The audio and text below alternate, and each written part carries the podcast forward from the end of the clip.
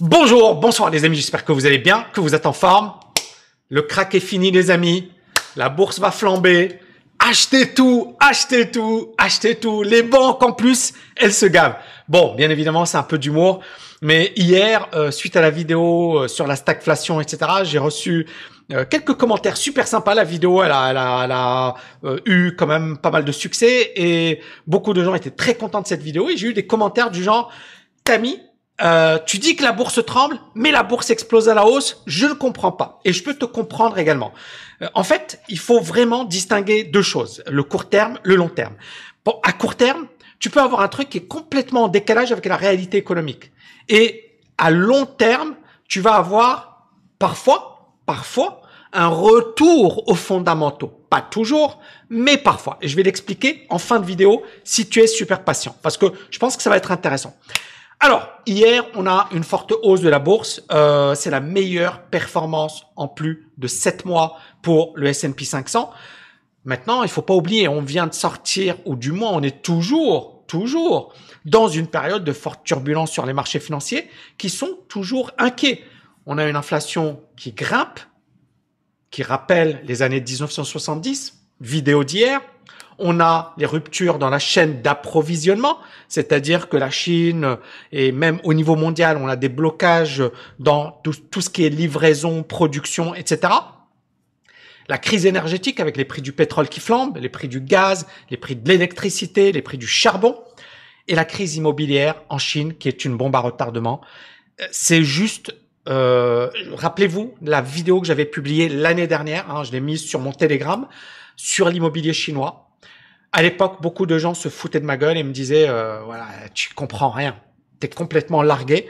Il y avait même une personne qui est euh, d'origine chinoise, hein, et, qui habite en Chine, et qui m'a dit, Tammy, euh, tu comprends rien. Moi, j'habite en Chine, et ce que tu dis, c'est débile, parce que euh, le marché il est super solide, etc. Et aujourd'hui, on se rend compte que le marché chinois, c'est un énorme château de cartes. C'est 50 000 milliards de dollars, oui, 50 000 milliards de dollars c'est 5 000 milliards de dollars d'engagement, de dettes et compagnie. Ça veut dire beaucoup plus que l'économie française, deux fois l'économie française, plus que l'économie japonaise. Et que euh, aujourd'hui, euh, Evergrande, ce n'est que le début, qu'il y a d'autres promoteurs immobiliers qui risquent de faire faillite et que ça risque effectivement d'avoir un effet domino. Parce que si les promoteurs immobiliers font faillite, les banques auront également euh, de grosses difficultés parce que les banques prêtent aux promoteurs immobiliers et qui dit les banques dit la bourse. Et qui dit la bourse chinoise, qui a déjà baissé, et on l'a vu avec les valeurs technologiques et compagnie, dit également les bourses internationales. D'accord? Parce que tout est lié. Donc, on croise les doigts. J'espère que ça ne va pas arriver. Hein, il y a des gens qui me disent, Tami, tu cherches à nous faire peur. Non, j'essaie de, de relater les faits. D'accord? Maintenant, à un certain moment, c'est mon avis. Vous pouvez ne pas le partager. C'est une opinion. À vous ensuite de prendre ce qui vous plaît dans mon opinion. Ce qui ne vous plaît pas, vous le mettez de côté. Et après, à partir de là, vous tirez vos propres conclusions. D'accord? C'est le but. Donc, la hausse d'hier euh, était assez importante, mais est-ce que cette hausse, elle est durable? Comment la justifier? Qu'est-ce que l'histoire nous dit euh, sur la question hein? Et vous allez voir à la fin, ça va être super intéressant. Je vais vous parler du Nasdaq. Donc, euh, quelles sont les raisons de la hausse récente? Tout d'abord, les résultats très positifs des banques. Hein. Et encore une fois, ça ne m'étonnait pas du tout. Pourquoi? Parce que l'année dernière, les banques ont raflé la mise. Elles ont restructuré. J'avais fait une vidéo sur le sujet. Elles ont licencié, voilà, les personnes qui n'étaient pas assez rentables pour elles. Elles ont renforcé leur activité de trading, de conseil, de marché financier, de gestion de portefeuille, hein, parce qu'il y a beaucoup de personnes effectivement qui passent par des Goldman Sachs et Morgan Stanley, c'est une énorme connerie. Beaucoup de riches se disent ouais, euh, je vais gérer mon argent chez Goldman Sachs et en fait ils se font mais ratatiner, ce qui est quand même débile. Mais voilà, encore une fois, c'est le pouvoir de la finance, c'est de te vendre un truc inutile très très cher. Mais vous allez me dire, c'est également la mode, c'est également, oui, je suis d'accord. Mais encore une fois, on peut euh, prendre les bonnes décisions. Et moi, c'est un petit peu ce que je fais à travers la TKL, c'est démocratiser la liberté financière et le monde de l'investissement. Donc, on a les résultats des entreprises qui sont meilleurs que prévus. On a de bonnes données économiques, taux de chômage qui diminue aux États-Unis, je précise. Parce qu'il y a un mec hier, il m'a dit, ouais, Tami, euh, tu vis sur, dans un autre monde, taux de chômage il est élevé, blablabla, blablabla. Bon, euh, je précise, quoi. À un certain moment, les gars, euh, voilà. Mais, encore une fois, je dis pour, voilà. Et, on a, finalement, le TINA. C'est ça le truc, c'est que, je vais vous dire un, je vais, je vais vous dire un truc et je vais partager mon écran. ici, en fait, beaucoup de gens euh, disent, voilà, il y a l'inflation, d'accord, c'est négatif. On a la chaîne d'approvisionnement, on a la crise immobilière, on a, voilà, il y a plein de problèmes, d'accord. La liste elle est longue, hein, des problèmes, des, des, des risques. La, la liste des risques, elle est très très longue. Dans le côté positif, d'accord, je vais mettre un seul argument. Il y a plein de dollars, d'accord? Il y a plein d'argent. Et cet argent, où est-ce qu'on va le mettre? Où est-ce qu'on va le placer? Eh bien, la bourse, l'immobilier, etc. Et c'est ça le truc, c'est que les risques sont là, mais il y a plein d'argent.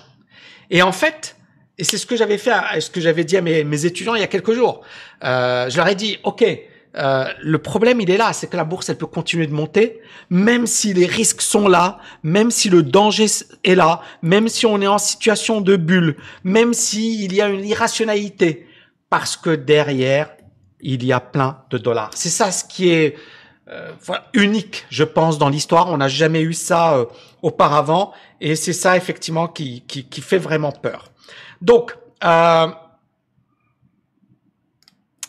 les raisons de la hausse récente, donc je le disais, voilà, les résultats, etc., etc.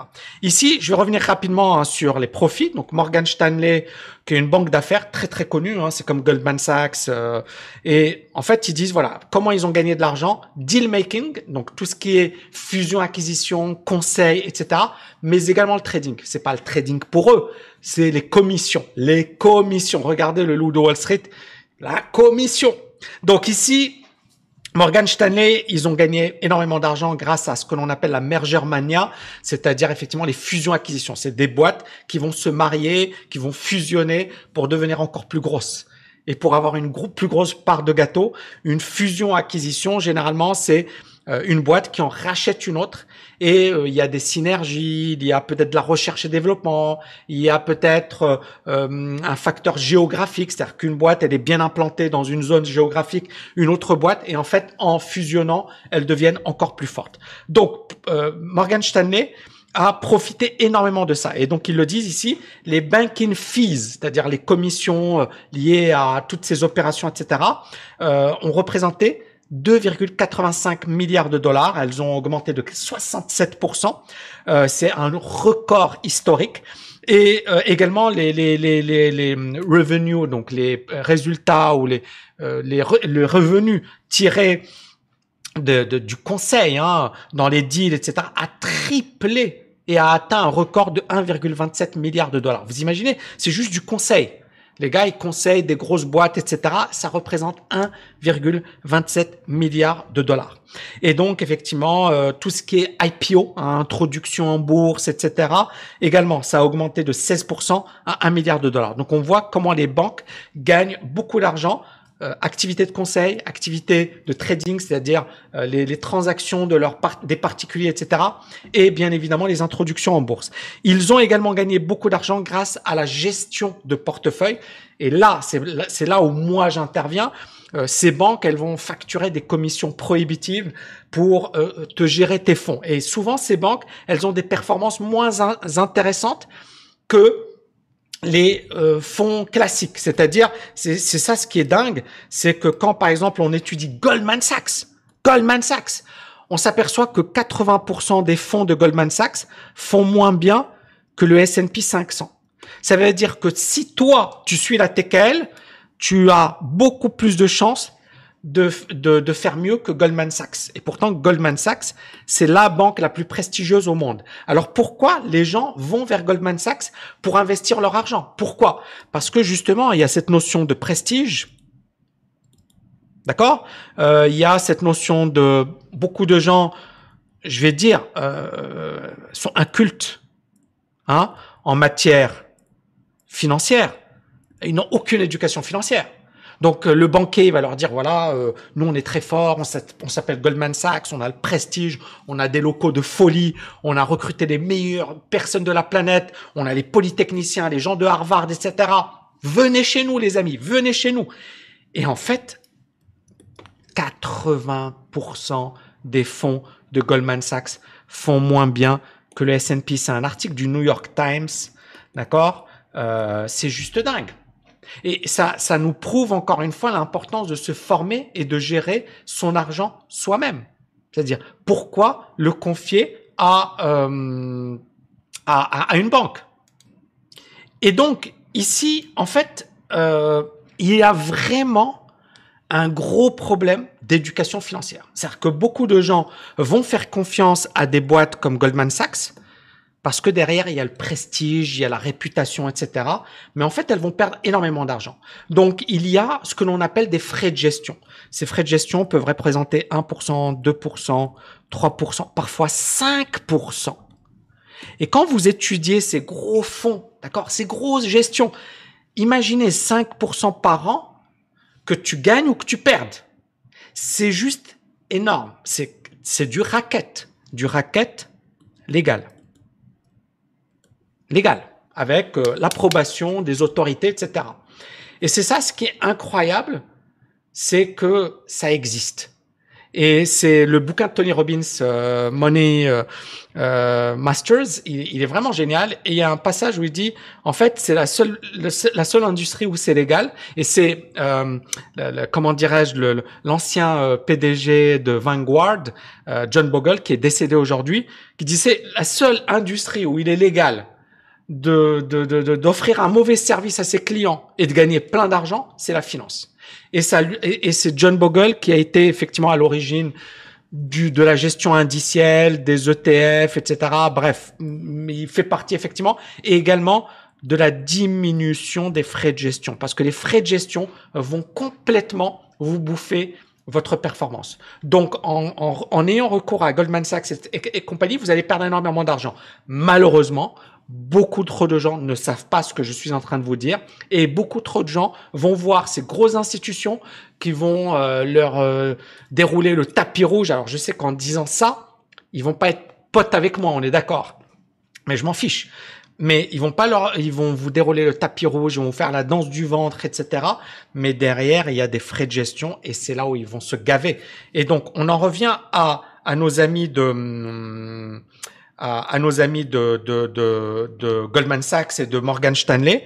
Vous voyez ici la, la Wealth Management Division, donc la gestion de fortune de Morgan Stanley avec E-Trade a augmenté ses revenus de 28% à 6 milliards de dollars. Il gagne beaucoup plus d'argent avec ça qu'avec euh, les fusions-acquisitions, etc. In the Investment Management Division, revenue increased 38%, 38% de hausse. Et encore une fois, gestion de portefeuille, les, les, les frais d'activité, l'activité de trading, etc. Euh, bref, ils ont 7,4 millions de trading, euh, de, de clients retail chez Morgan Stanley, etc. Bref, donc on voit que les chiffres sont quand même assez importants. Alors, Bank of America également a annoncé des, des, des résultats énormes de 58%. Et idem, hein, on est voilà sur cette logique de, de trading, de euh, euh, ici. Alors, ils ont euh, voilà les, les equities trading. And, and um, euh, donc ça, ça leur a permis de gagner beaucoup d'argent également les commissions par rapport au trading et, et à tout le reste. Euh, donc également les fusions acquisitions, la même chose. Toutes les banques fusion-acquisition, gestion portefeuille, d'accord, et trading. Toutes les banques ont gagné énormément d'argent grâce à ça. Regardez ici, The Wealth Management Business posted a profit of 1.2 billion dollars. Ils ont, grâce à cette activité, généré 1,2 milliard de dollars. Euh, grâce à cette activité, c'est la meilleure, euh, le meilleur trimestre euh, depuis que la banque a été créée. Donc, on voit qu'il y a un énorme travail d'éducation financière à faire sur sur ça. Donc, euh, je pense qu'ici, voilà. Et puis, Chris Zaccarelli qui dit, On ne pense pas que ces problèmes vont mettre fin au marché haussier. Je pense que c'est une période naturelle de consolidation de volatilité, que c'est tout à fait normal. Les gens sont encore hyper optimistes. Il y a donc ces résultats qui sont positifs, mais ça s'explique par les banques qui ont profité finalement de la conjoncture. Mais vous avez également euh, le, le, comment dirais-je, la psychologie dominante qui est haussière. C'est-à-dire aujourd'hui, les gens sont acheteurs. Est-ce que c'est tenable sur la durée? La réponse c'est non. Pourquoi? Parce qu'effectivement, on est dans une réaction à court terme. Euh, pour beaucoup de gérants de portefeuille, il y a encore beaucoup d'incertitudes. Euh, on ne sait pas ce qui va se passer. Il y a quand même beaucoup de, de, de zones de flou, de zones d'ombre, etc. Mais l'optimisme des opérateurs est toujours là. Et donc, à partir de là, bien évidemment, l'idée c'est pas de se dire qu'est-ce qui va se passer? Euh, personne ne sera capable de vous le dire, ni moi, ni Warren Buffett, ni Ray Dalio, ni voilà, personne personne, personne. Et donc, j'en reviens à quelque chose que je vous enseigne depuis longtemps. Le plus important, c'est ta stratégie. Euh, parce que tu vas avoir un portefeuille qui va commencer à monter, qui va commencer à baisser. Et à un certain moment, tu vas paniquer. Et c'est au moment où tu paniques que tu vas faire n'importe quoi. Rappelez-vous, je l'avais déjà développé à plusieurs reprises. Souvent, euh, en 2007, donc on a eu effectivement un fonds qui avait bien performé, d'accord? Et en 2007, il y a eu un record d'investissement sur ce fonds. Problème, c'est que ça a été le plus haut du fonds. Et puis, en 2000, 2009, on a eu un record de désinvestissement, c'est-à-dire que les gens qui ont investi par là, ils sont sortis par là. Donc, ils ont acheté au plus haut, ils sont sortis au plus bas. Pourquoi? Parce qu'encore une fois, c'est la psychologie qui domine. Un autre fait marquant, Warren Buffett a une performance positive à long terme. Et ce qui est étonnant, c'est que la grande majorité des gens qui ont investi sur Warren Buffett, sur le fonds de Warren Buffett, ont perdu de l'argent. Un autre fait intéressant, Peter Lynch, c'est le meilleur gérant de portefeuille hein, de l'histoire. Il avait pendant plusieurs années d'affilée, plus de 10 ans d'affilée, affiché des performances de 29% par an, ce qui est énorme en matière de gestion de portefeuille. On s'est aperçu que la grande majorité des clients de ce fonds étaient perdants. Alors que le fonds était gagnant. C'est incroyable mais vrai, mais ça prouve encore une fois la psychologie. Tu peux avoir la meilleure méthode au monde, si tu n'as pas la bonne psychologie, tu vas, comme beaucoup de particuliers, rentrer au plus haut, d'accord? Alors on va mettre, oui, euh, oui, rentrer, on va mettre du vert ici. On va rentrer au plus haut et on va sortir au plus bas. D'accord? Et malheureusement, c'est ce qui arrive trop souvent. Et donc, vous voyez pourquoi j'insiste sur la stratégie. Parce que moi, je vais vous dire des choses. Et puis, juste après, tu vas entendre un autre truc. Et puis, tu vas voir un article. Et tu, tu vas, et à un certain moment, tu vas devenir fou. Tu vas dire, mais qu'est-ce que, qu'est-ce qui se passe? Et en fait, c'est là où tu vas péter un câble et tu vas faire n'importe quoi. Alors que si tu as une stratégie, que Tammy dise quelque chose, que Warren Buffett, je me mets au même niveau que Warren Buffett, bon, euh, désolé Warren Buffett, mais que moi je dise quelque chose, que Warren Buffett, que le pape il dise, tu vois, que Trump dise quelque chose, en fait tu t'en fiches. Tu as ta stratégie. Et ta stratégie, elle te permet de tenir le cap. Parce que, encore une fois, si à chaque fois que quelqu'un dit quelque chose, tu, tu suis euh, le, la tendance, tu vas être comme ces particuliers qui ont investi massivement par là et qui sont sortis massivement par là et ils ont perdu leur argent. Et donc ça, c'est un principe de base en matière d'investissement. Beaucoup de gens ils disent ouais tu dis ça euh, pour nous encourager à rejoindre ta formation. Oui, ça, si ça peut t'aider à éviter de faire des bêtises, rejoins ma formation. Maintenant que tu la rejoignes ou pas, ça va pas changer ma vie. Désolé, mais ça peut changer la tienne. Et ça c'est clair. Donc encore une fois, c'est quelque chose que vous devez intégrer de plus en plus. Donc ici. Euh, le, prix du pétrole, hein, il y a euh, Damien Courvalin qui est euh, un responsable de l'énergie chez Goldman Sachs, qui est le big boss de la stratégie. Il dit voilà, les prix du pétrole, ils vont continuer à rester haussiers et à rester élevés et ça ne va pas s'arranger. Ce n'est pas un choc temporaire, c'est un choc durable et effectivement, on est sur un marché qui a connu le plus long déficit depuis des décennies et euh, la demande, elle va continuer de dépasser l'offre en hiver. Et donc pour lui, il y a eu ce problème d'investissement. J'avais fait une grosse vidéo sur le pétrole, je vous invite à la revoir. Et bien évidemment, pour lui, les prix vont continuer de rester élevés. Alors ce que j'ai fait, parce que je pense que c'est hyper intéressant, c'est j'ai fait une analyse historique du, Nasdaq. Et cette analyse, elle va vous permettre de comprendre est-ce que finalement, il faut rester acheteur ou pas. Euh, je me souviens parce que à l'époque j'étais euh, responsable du trading, de l'analyse euh, d'un cabinet d'analyse technique assez connu. Et à l'époque, je me souviens les gourous. je me souviens de septembre, octobre 99. Tous les gourous disaient c'est baissier, c'est baissier, c'est baissier. Moi j'étais haussier. Pourquoi j'étais haussier? Encore une fois, moi je pars du principe que le marché il a toujours raison. Par exemple, aujourd'hui en bourse, je suis haussier. Hein. Je vais pas vous dire pour le moment, les indicateurs sont haussiers, on n'a pas encore de retournement, on a eu une période d'incertitude. Mais voilà, regardez mes vidéos, je vous dis voilà, il y avait un risque à court terme, mais à long terme, ça reste quand même haussier. Maintenant, le seul truc pour moi, c'est que c'est monter, monter, monter, monter sans corriger. C'est ça le, c'est ça ce qui me déplaît dans la situation actuelle. À l'époque, euh, 80, pas, pas mal d'analystes financiers, Morgan Stanley dont je viens de parler, Goldman Sachs, étaient baissiers. Et puis, ils ont vu la, la bourse monter et là, ils se sont dit, non, non, non, non, on va passer acheteur. Et je me souviens, en janvier, janvier 2000, tous ces analystes qui étaient vendeurs sont passés acheteurs.